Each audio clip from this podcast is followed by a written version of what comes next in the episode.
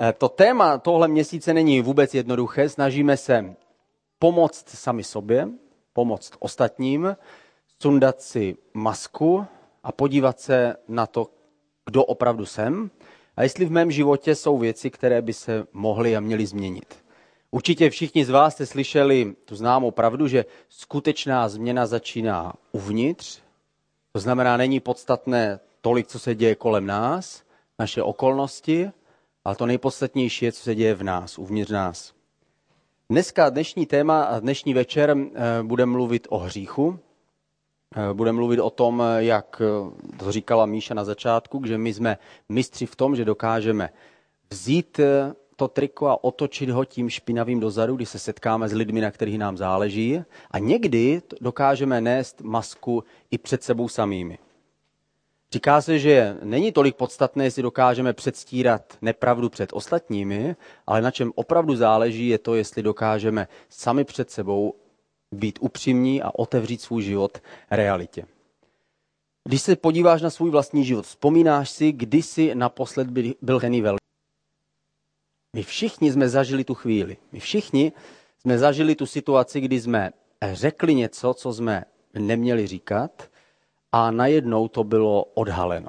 Najednou jsme plácli něco, co jsme neměli nikdy říct a ono to bylo nakonec, se to nějak projevilo.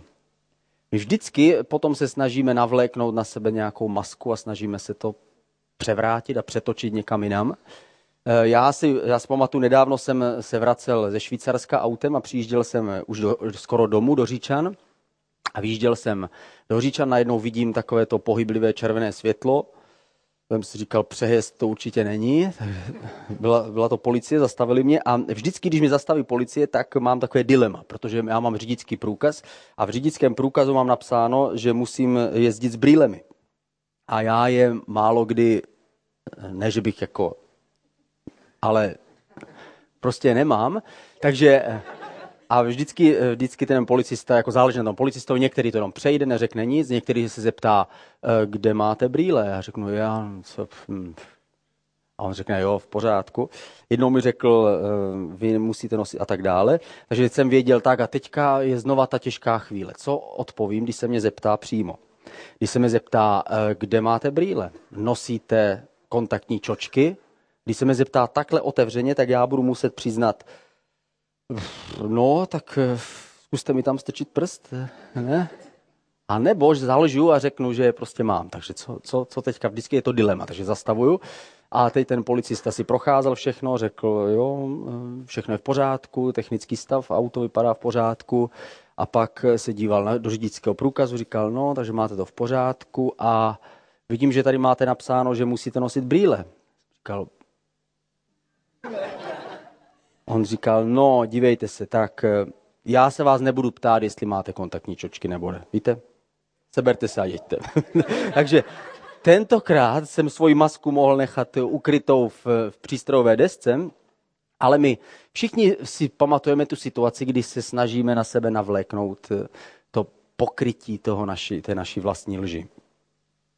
Vždycky jsme pokoušeni k tomu, abychom ukrývali svůj hřích, abychom ho skryli za nepravdu nebo lež, nebo abychom ho svedli na někoho jiného, abychom se vymluvili, jako to byl Adam a Eva.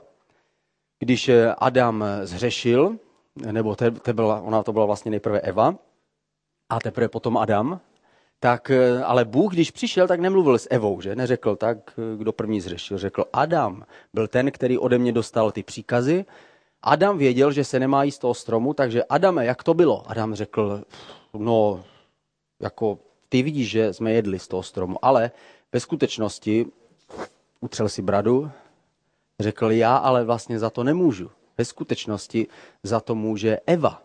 Takže Bůh se obrátil k Evě. Eva řekla, no já jsem jedla sice z toho stromu, ale ve skutečnosti za to vlastně nemůžu. Za to může had. Had mi nadspal to ovoce přímo do úst. Bůh řekl, ale had nemá ruce žádné. Aha, takže ty sama si musela utrhnout a vzít to ovoce. Oni se vymlouvali, takže máme vždycky to stejné dilema, jestli se budeme vymlouvat, jestli se budeme skrývat, jestli budeme maskovat svůj hřích, anebo ne. Stejně tak to pokračovalo v Bibli, když byl Abel a Kain.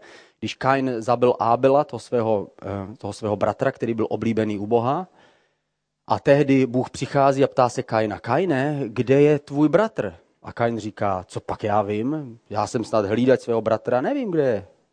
Kain se vymlouval. Místo toho, aby uznal svůj hřích, uznal svůj zločin, tak se vymlouval a skrýval se. Stejně tak to vidíme dál v Bibli, když Jozef byl prodaný svými bratry. Jozef měl ty velké sny a vždycky to řekl svým bratrům. Bratři, bratři, poslouchejte, co jsem dneska viděl za sen. Vy všichni se mi budete jednou klanět, víte? A očekával, že všichni bratři budou nadšení z toho a řeknou, to už se na to těšíme, jak budeme se před tebou klanět. Že bratři byli víc a víc zahořkli, až nakonec řekli, my se toho Josefa zbavíme, protože Josef je oblíbenec našeho otce, my ho prodáme, zabijeme ho. Nejprve se rozhodli, že ho zabijí, ale jeden z těch bratrů nejstarší řekl, ne, prosím vás, ne, nedělejme to. to, to už zacházíme příliš daleko, radši ho, zbavme se ho nějak jinak. Takže ho prodali otrokářům a pak, když přicházeli k otci, tak přemýšleli, jak to, jak to uděláme. Takže zabili ovci, eh, vzali Josefovo oblečení, potřísnili ho tou ovčí krví a přišli za otcem a řekli, podívej se, tohle je oblečení Josefa. Josef zemřel. Tohle jsme našli. Asi ho nějaká divá zvěř zabila. Místo toho, aby odhalili svůj hřích, tak ho skrývali. My můžeme maskovat svoje chyby a své hříchy, ale také můžeme svoje hříchy vyznávat. Pojďme se podívat do přísloví 28, 13. verš. Kdo přikrývá své viny, úspěchu nedosáhne, kdo vyznává a opouští je, dojde milosti. Milost víme, že v Biblii znamená nejenom jako tady, že pan prezident někoho nechá propustit eh, z vězení, ale tady to znamená, že Bůh udělá všechno to, co ten člověk potřebuje a co si přeje. Mít na své straně Boha je to nejdůležitější a největší, co člověk může mít. A tady je jasně napsáno. Stojíme na takové křižovatce. Buď budeme skrývat svoje hříchy, anebo je odhalíme. Dneska stojíš na takové křižovatce. Dneska se můžeš rozhodnout, že svoje hříchy budeš skrývat, anebo je odhalíš a vyznáš je. Vyznáš je Bohu. Nádherný příklad, nebo spíš hrozivý příklad, máme v Bibli, kdy největší král eh, izraelského národa, král David, který byl boží oblíbenec, o kterém je napsáno v Bibli, že jeho srdce bylo tak blízko Boha, že Bůh byl tak, tak na jeho straně, že připomínal jeho jméno po generaci ještě další. Říkal vždycky znova a znova, kvůli Davidovi, ještě vám pořád budu žehnat. Takže David byl mimořádně upřímný před Bohem. A přesto v životě Davida nebylo všechno v pořádku. Naše srdce může být obráceno k Bohu. Můžeme zažít nádherné chvíle, kdy se vydáváme Bohu, milujeme ho, chceme jít za ním. A stejně to neznamená, že o měsíc nebo rok později nejsme vystaveni nějaké zkoušce, ve které možná neuspějeme. David, je, napsáno, je to napsáno v 2. Samuelově, David jednoho dne měl jet do války, ale místo toho, aby jel do bitvy se svojí armádou, řekl, dám si pauzu. David neodjel do bitvy, a ležel doma v posteli. Je napsáno, že bylo po obědě a David pořád ještě ležel v posteli. Takže ten, kdo lehá ještě po obědě v posteli, tak je blízko, blízko pokušení. David ležel v posteli a říkal si, tak co bych si teďka ještě tak dal? Hmm. Takový král si může dát všechno. Takže přemýšlel a nakonec se, se procházel se po své, po své terase, měl nějaké to 2 plus 1 nebo nějaký ten královský byt a když se díval z terasy, tak najednou přes nízkou zeď, škoda, že nebyla vyšší, uviděl do sousedova domu a viděl tam, že tam někdo přichází a je tam připravená vana. Říkal si, wow, uvidím nějakého tlusťocha se koupat. Ale to nebyl žádný tlusťoch, byla to nějaká žena, která přicházela a měla se začít koupat. V téhle chvíli David mohl zařadit zpátečku mohl říct, wow, tak to se dívám, kam nemám, že to asi není úplně. Moje žena to úplně není asi správný pohled, ale Bible říká, že David se vydržel dívat. David nepřepil ten program ve správnou chvíli, ten palec mu stuhnul, jako někdy nám, a nepřepneme ten program ve správnou chvíli a díval se dál a díval se 30 vteřin a minutu a my víme, jak dlouho se někdy ženy dokáží koupat. Já už jsem osprchovaný po večeři, viděl jsem svůj oblíbený program, já na teprve končí. Takže To byl dlouhý program, na který se, na který se David vydržel dívat. A nakonec, eh, nakonec eh, v jeho, v jeho životě to něco udělalo. Muž je takový jednoduchý, eh, jednoduchá nádoba. Muž stačí, když se dívá na správné místo, kde se hýbou správné tvary a už prostě to funguje všechno. Jako. Už se z něho stává hřebec, který je připravený, připravený jít podle svých, podle svých tužeb. Takže v Davidovi se prostě otevřely ty, ty tajné tajné, eh, tajné zásoby, tajné zdroje a on řekl, tuhle ženu musím mít. Takže zavolal svého služebníka, řekl, eh, přivej tu ženu. Tamhle bydlí, to je adresa na té a na té, teďka je už je osprchovaná, to vím, takže zajdi za ní a přivedi k nám. A tenhle služebník věděl, že to není správné, takže řekl, řekl Davidovi, Davide, eh, to je, víš, že to je Bečabe, manželka Uriáše, tvého válečníka, který je zrovna ve válce? A chtěl tím naznačit, Davide to asi úplně není, jako ono, ale služebník nemohl, nemohl příliš moc protestovat. David řekl, ty jedno, kdo to je, běž pro ní. A všechno, co se potom dělo, David ji, ji přijal a stalo se, co se nemělo stát. A do dnešních dnů je tenhle Davidův hřích připomínaný znova a znova. A ten celý hřích je potom zhrnutý ve třech větách. David si pro ní nechal poslat a když k němu přišla, vyspal se s ní, potom se vrátila domů a když ta žena zjistila, že otěhotněla, psala Davidovi vzkaz, jsem těhotná. Ta jedna chvíle, kterou David eh, propásl, aby stáhl svůj pohled a díval se někam jinam, nakonec ho stála zásadní otřes v jeho životě. Ještě po další generace potom trpěli díky tomu, co David způsobil. Jeho vlastní syn potom hřešil tím stejným hříchem, který viděl u svého otce. Hřích nás stojí víc, než si dokážeme představit. David nikdy neplánoval, že se potom budou dít ty špatné věci, které se děly. Ve chvíli, kdy, kdy vidíme hřích, tak vypadá krásný a nikdo se to nedozví, ale pak zaplatíme víc, než co se může stát. Potom se to dá zhrnout do tří vět. A potom ten kolega zůstal v práci déle, než měl a byl unavenější, než měl a dal si tři deci, o tři deci víc, než měl takže ze svojí kolegyní se vyspala, ta byla vdaná a pak se to dozvěděli manžel a stala se hrůza. A pak jejich děti tím trpěli a trpí doteď.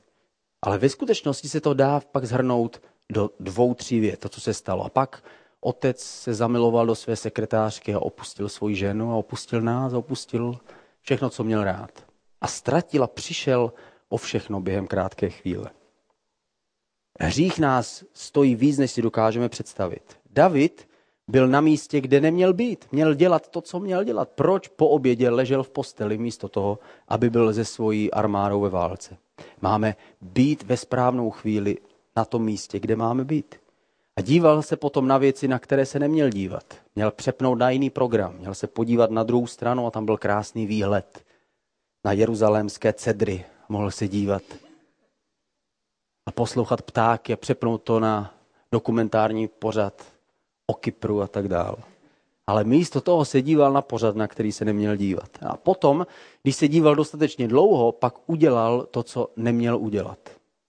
A nakonec ho to stálo víc, než si kdy dokázal představit.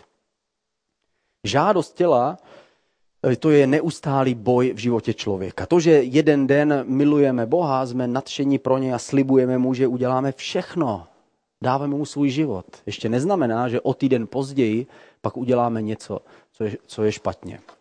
Je to takový ten, v našem životě jsou ty dobré dny, kdy jsme tak blízko Bohu a cítíme se, že nás naplňuje s námi. A tehdy náš duch je tak blízko a jsme tak silní a víme, že všechno, co slíbíme, takže splníme a, a jdeme za Bohem.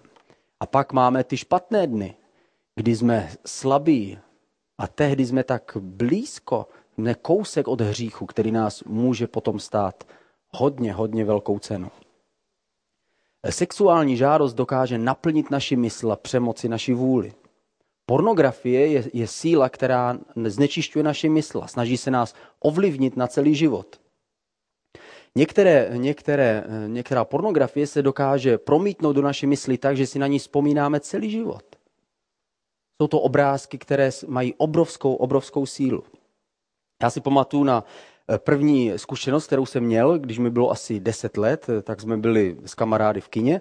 A když jsme se vraceli, eh, šli jsme z kina večer, protože jsem bydlel v, ve vesnici kousek od okresního města, kde jsme byli v kině, tak dva z nás jsme zůstali ještě, ještě ve městě, šli jsme někde, už nevím, co jsme, dělali jsme věci, které jsme neměli a dívali, zůstali jsme tam, kde jsme neměli zůstat. A najednou se objevil nějaký člověk eh, a ten člověk se s námi dal do řeči a začal nám ukazovat nějaké zvláštní obrázky. A tehdy to bylo něco zvláštního. Nikdy jsem nic takového neviděl a doteďka si matně vzpomínám ten časopis, který nám ukazoval. Můj kamarád tehdy přemýšlel o tom, že by tam zůstal a že by teda pokračoval v prohlídce, ale ve mně něco, dostal jsem strach.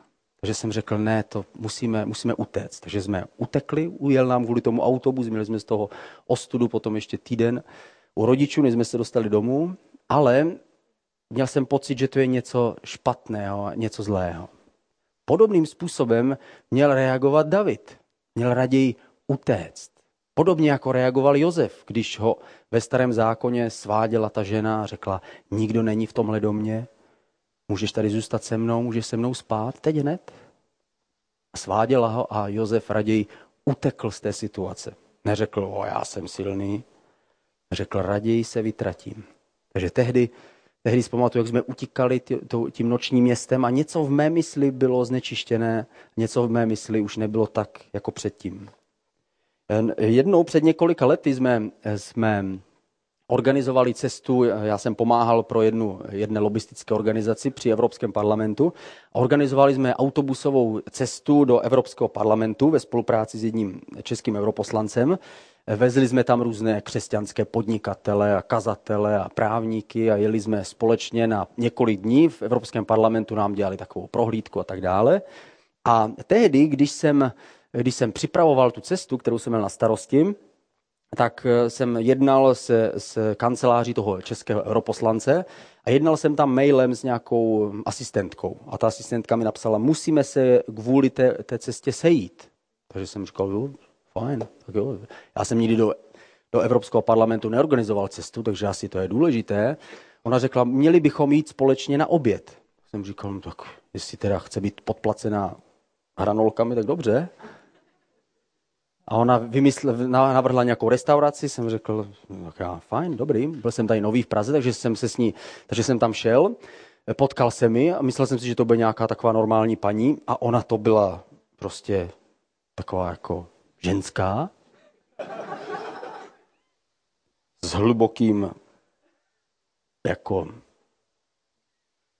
um, a a tahle šla jsem na oběd, pak během oběda prostě celou dobu cvrlikala něco, nebo prostě jako povídala. Já jsem celou dobu jsem si říkal, eh, a co, proč tady vlastně jsme, jako, co, co budeme teda řešit. Nakonec jediný, co, co byl výsledek, bylo, že mi dala nějaký papír, nějaký dokument, jsem si říkal, a proč ten dokument mi neposlala poštou. A pak jsem pochopil, co ona vlastně, proč nám, prostě já jsem jako tak krásný. Takže trochu mi to zvedlo sebevědomí, ale ale to bylo tak maximálně všechno. Eh, nedávno jsem slyšel o mém, mém známém, který byl, který byl křesťan a měl malé děti, rodinu a jeho manželka si ho vzala eh, a ten, ten člověk nebyl úplně, jako není to žádná hvězda, jako není úplně tak skvělý. A ten člověk začal na internetu hledat různé seznamky. Díval se na různé, na, různá, na různé ženy a pak tam se seznámil s nějakou ženou a to v té době ještě měl svoji ženu a malé děti a zjistil, že existují ještě jiné ženy než jenom jeho. A zjistil, že ta jeho žena po dvou dětech už prostě nevypadá jako tahle, která žádné nemá. Seznámil se s, s, přes internet s nějakou jinou ženou, pak se setkali, seznámili se, pak se spolu vyspali a nakonec opustil svoje malé děti a nastěhoval se k ní, opustil svoji ženu, opustil všechno, čemu věřil, opustil všechno, pro co žil narušil život těm nejcennějším lidem, které pomohl přivést na svět, kvůli tomu, že něco v jeho životě nebylo v pořádku. Je snadné být nevěrný, je snadné najít někoho, kdo ve chvíli, kdy možná máme nějakou manželskou krizi, kdo nám nabídne zkratku do ráje, kdo nám nabídne východisko. Hřích je ale něco, co nám ukradne život. Hřích je něco, čeho se nedokážeme zbavit. Hřích je něco, co nám, co nám bude užírat z našeho vlastního života.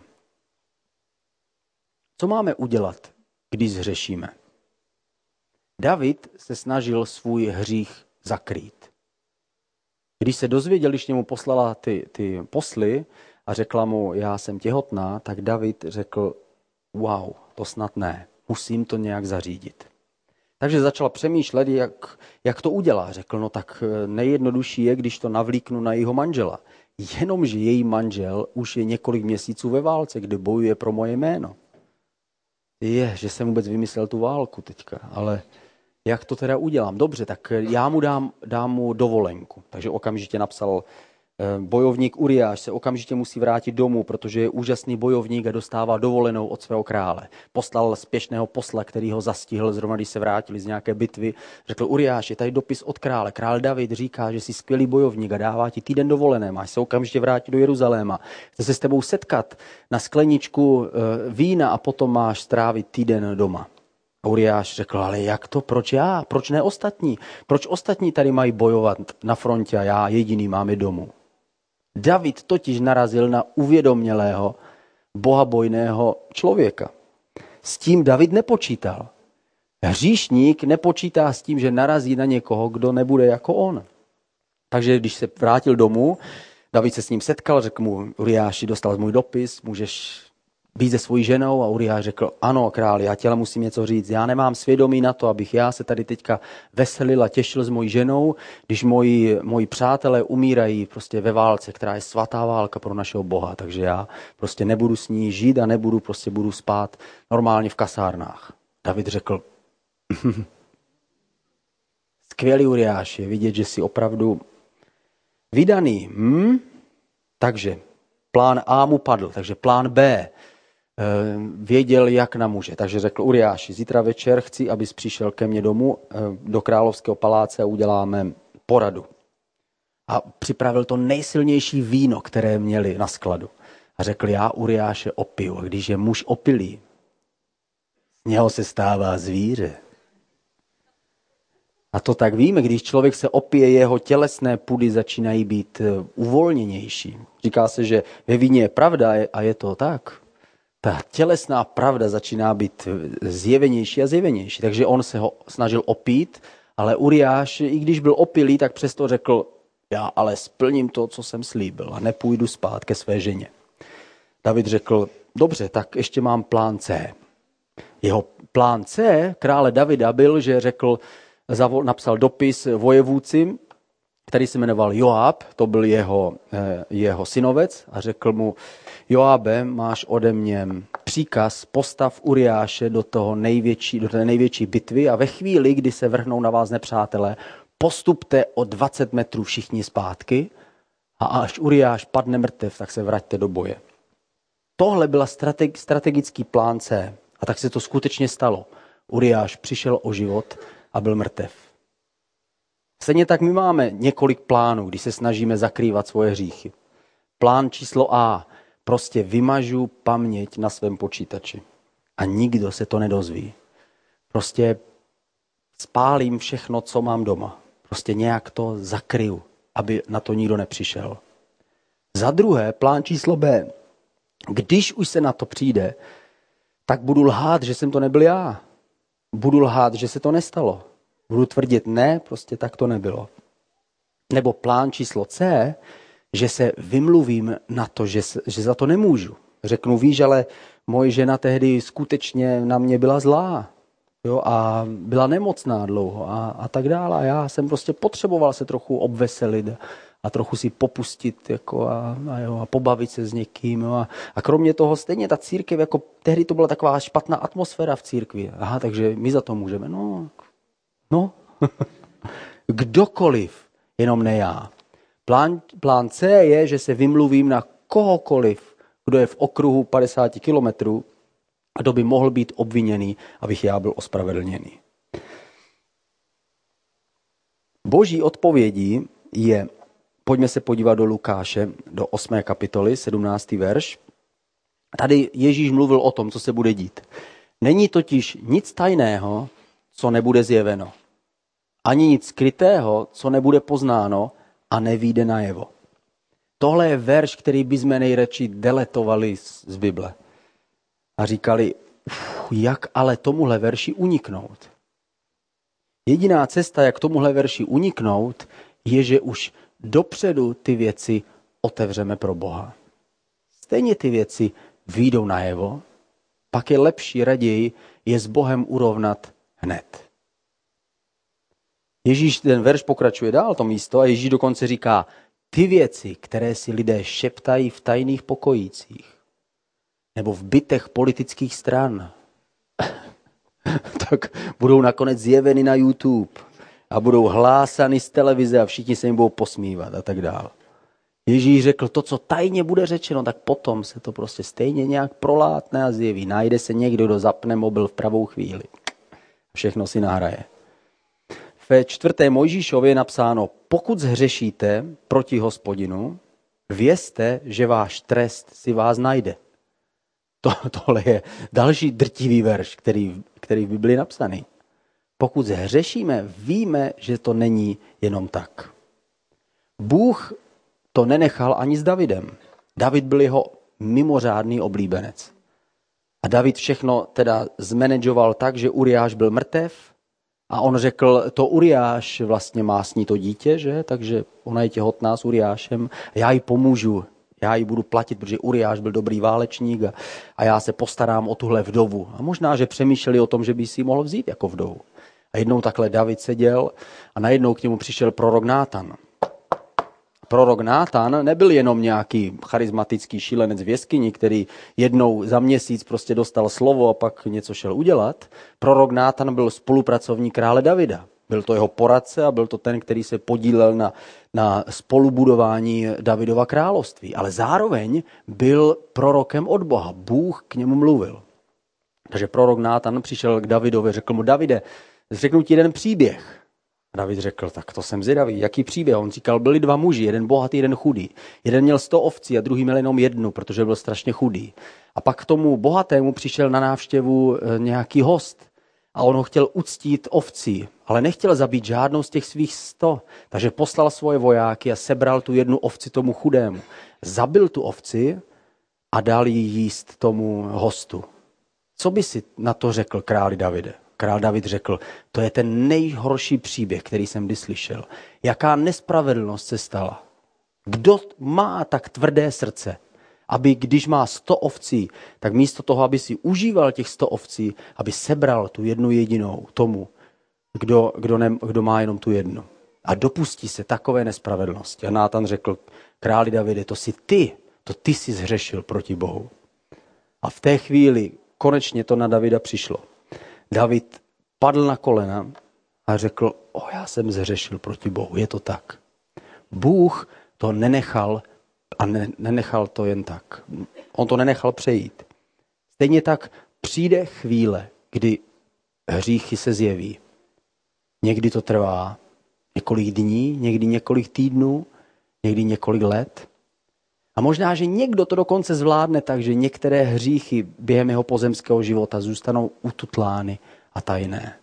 Ale stejně jednoho dne budou odhaleny. Když, se, když zemřeme a náš život bude počítán, potom všechny věci budou zjevené. Stejně jako Bůh poslal Nátana k Davidovi, aby mu zjevil hřích, možná, že dneska Bůh posílá mě, abych ti připomněl, že něco takové existuje. Stejně jako David tehdy přemýšlel o svém životě a řekl, já potřebuji vyznat svůj hřích. Možná, že dneska ty sám přemýšlíš o tom, že máš vyznat nějaký hřích. Skrýváš něco ve svém životě. Je něco, o čem si říkáš, o hlavně, ať tohle se nedozví lidé kolem, ať tohle se nedozví moje žena, ať tohle se nedozví tyhle lidi, kteří teď kolem mě sedí. Možná, že to je pornografie, možná, že to je něco, co...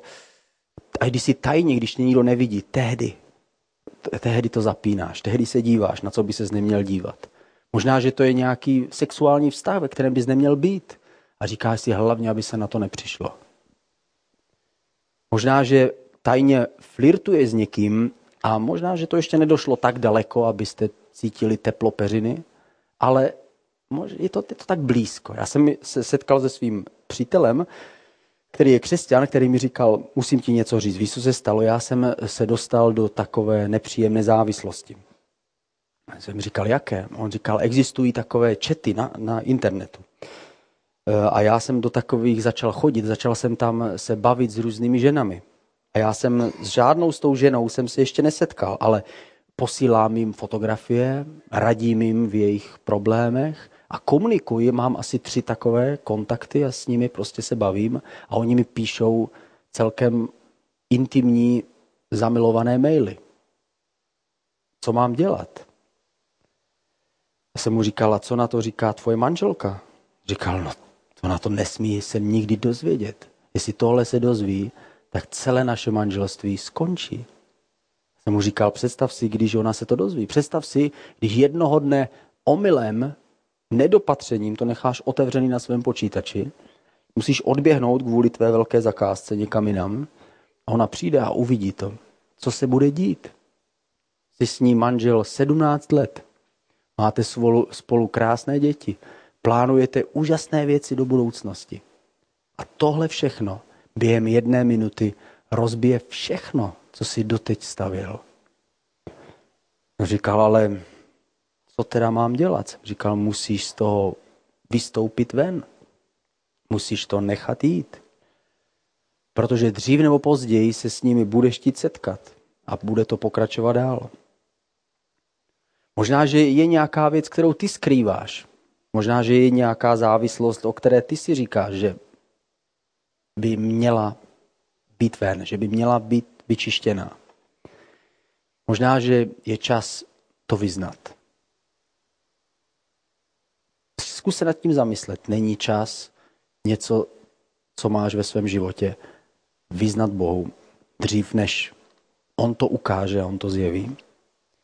Pojďme udělat takové úplné vyznání. Úplné vyznání se skládá ze dvou částí. Ta první část je, že hří, svůj hřích vyznáváme Bohu proto, aby nám odpustil.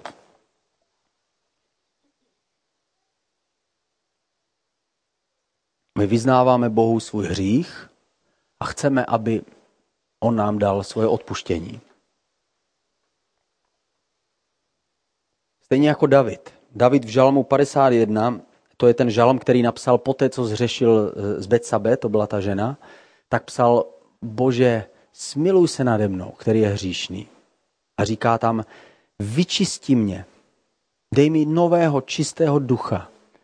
Dej mi, ať znova tě můžu chválit a znova se můžu radovat před tebou jako dřív. On věděl, že přišel o vnitřní čistotu, vnitřní rovnováhu, o radost, kterou mu přinášel vztah s Bohem. A on tam říká, bože, vyčisti mě a pomoz mi se zbavit toho hříchu. Já tě prosím, odpust mi. A on se on vyznával v Žalmu 51 svoje hříchy. Hřích vždycky číhá a snaží se dostat mezi nás a mezi Boha. David říkal, vyčisti mě, aby moje, moje srdce bylo znova čisté, aby bylo znova měkké, abych znova mohl vnímat a cítit ty věci, které jsou správné a které nejsou správné. Takže my na prvním místě svůj hřích vždycky vyzdáváme Bohu. On je ten nejdůležitější. Jemu říkáme, Bože, tohle není správné, já to vím. A když to otevírám před Bohem, už v té věci Bůh může jednat. Dokud si ukrývám tu věc a říkám, ne, ne, ne, já s tím alkoholem nemám problém. To prostě jenom, jenom každý třetí den se potřebuji trochu pořádně napít, ale jinak jako s tím nemám vlastně potíž. Dokud se, dokud se té věci bráním a skrývám jim, tak do ní, do ní Bůh nemůže vstoupit. Je to jako kdybych měl doma neuklizený pokoj.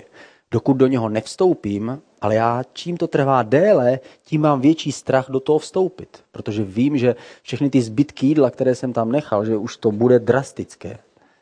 Že ty ponožky a tak dále. A... Takže si říkám, ne, ne, ne, to, to ne.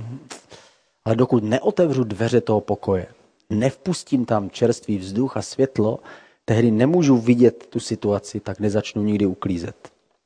Když vyznávám Bohu svoje hříchy, Bůh mi odpouští. To je ta nejdůležitější věc. Ale druhá část pro úplné vyznání je, že vyznáváme lidem svoje hříchy kvůli uzdravení.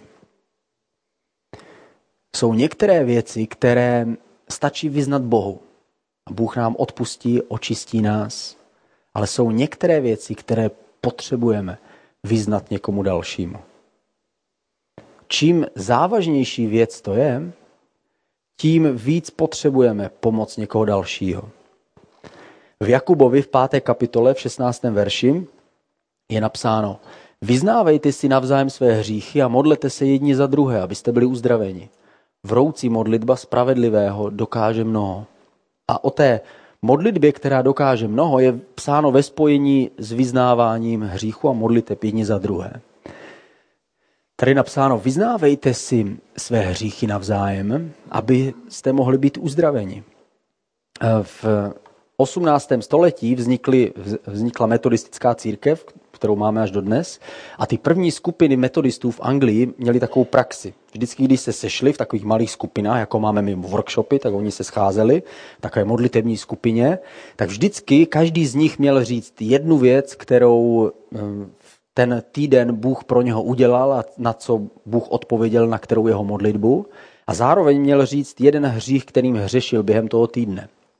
A když to člověk eh, slyšel, když jsem to slyšel poprvé, tak jsem si říkal, u, to muselo být velice, velice kruté a přísné. Prostě chodit na takovou skupinu, brr.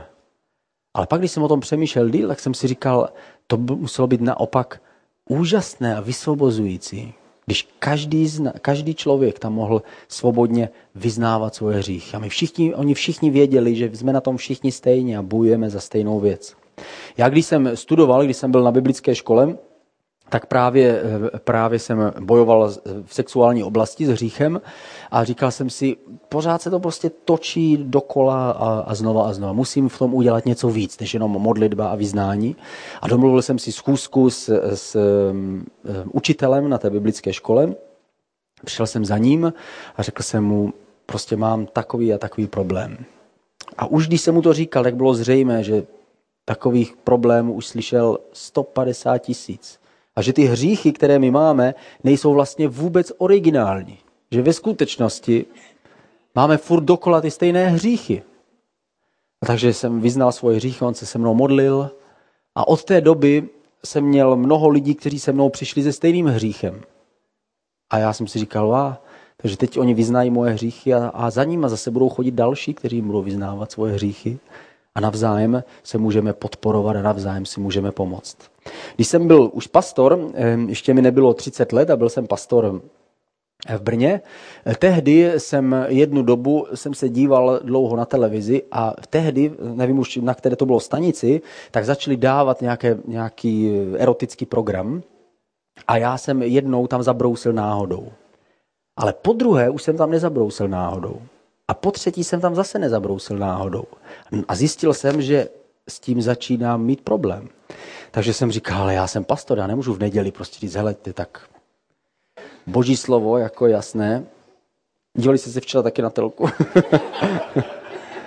jsem říkal, ne, to, já, to, já musím ale vyznat svůj hřích, takže jsem šel za, za tehdy, tehdy jsme měli další vedoucí v církvi, takže jsem s nimi seděl a řekl jsem jim, dějte se, musím vám, musím vám něco říct. Možná, že pro vás to nebude tak zásadní, ale pro mě to je zásadní.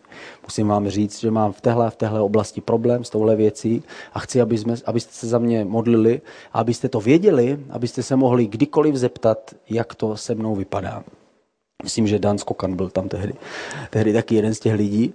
A od té doby jsem věděl, že už v tom nejsem sám, ale mám bachaře, který kdykoliv mi podá ruku, řekne, jak se máš? A vždycky tam je nebezpečí té otázky. Na co se zdíval v televizi? Studio kamarád? Ne, to bylo studio kamarádka.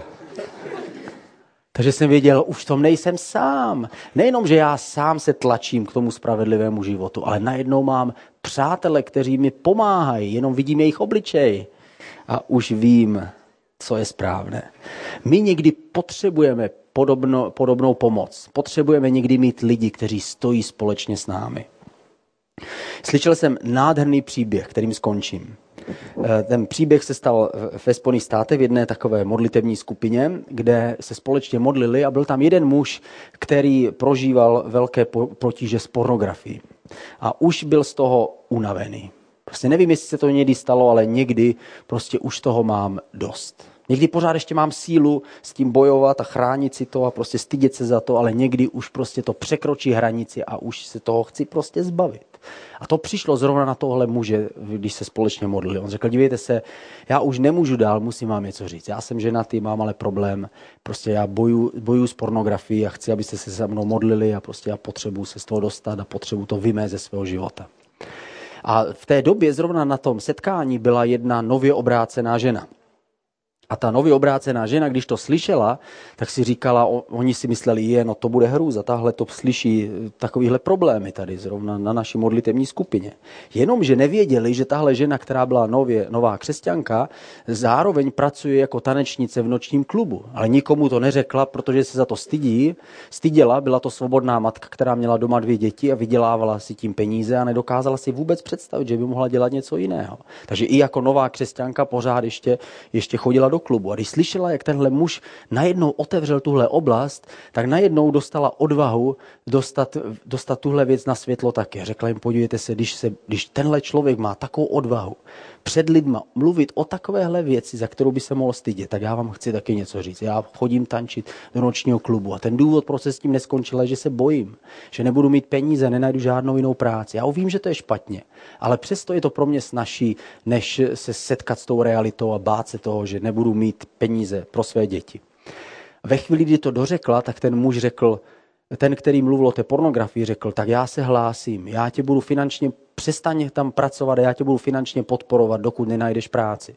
A další člověk z té skupiny se přihlásil, a další a další. Nakonec všichni řekli, tak my budeme ti dávat peníze místo platu tak dlouho, dokud nenajdeš, nenajdeš lepší práci, ale přestaň hned. Ona řekla dobře, takže šla a skončila, přišla do práce, řekla, já končím v tomhle klubu, protože jsem křesťanka, už nemůžu tyhle věci dělat. A řekla tak a teď se bude dít, teda, co se bylo pondělí. V úterý zavolal jeden kluk, jeden člověk z té modlitevní skupiny a řekli, domluvil jsem ti jeden rozhovor v, jedne, v jednom zaměstnání, můžeš tam jít na, na pohovor. A ona tam šla ve středu, dostala tu práci a ve čtvrtek nastoupila do nového zaměstnání. Nemuseli podporovat nijak moc dlouho, ale odvaha a ochota jednoho člověka přinesla svobodu do života toho dalšího. Svoboda je kousek od nás. Stačí vyznat svoje hříchy. Pokud se tě to týká a pokud si přemýšlel sám o sobě a o svém hříchu, zatímco jsem mluvil, tak využij dnešního večera a vyznej svoje hříchy. My jsme připravili takovou popravu našich hříchů dneska. našli jste asi na židlích tyhle lístky a u toho jsou tušky a my jsme tady připravili um, takový stroj, který se jmenuje skartovačka. A pojďme vyznat svoje hříchy tím způsobem, že nejenom vyznáme Bohu v modlitbě, ale my napíšeme svoje hříchy na tenhle list papíru a pak eh, pojďte s tím listem papíru během toho, co, bude, co budeme zpívat, tak eh, ty lístky vložte do z kartovačky a nechte zničit ty svoje hříchy, nechte je prostě proběhnout tou smrtí. Ať Bůh s těmi hříchy něco udělá. Pojďme se společně modlit. Ježíši, děkujeme ti za to, že už tady na zemi můžeme zjevovat svoje hříchy, že nemusíme čekat na tak nepříjemné věci, jako se staly v životě Davida, ale že už tady můžeme otevřít svůj život tobě.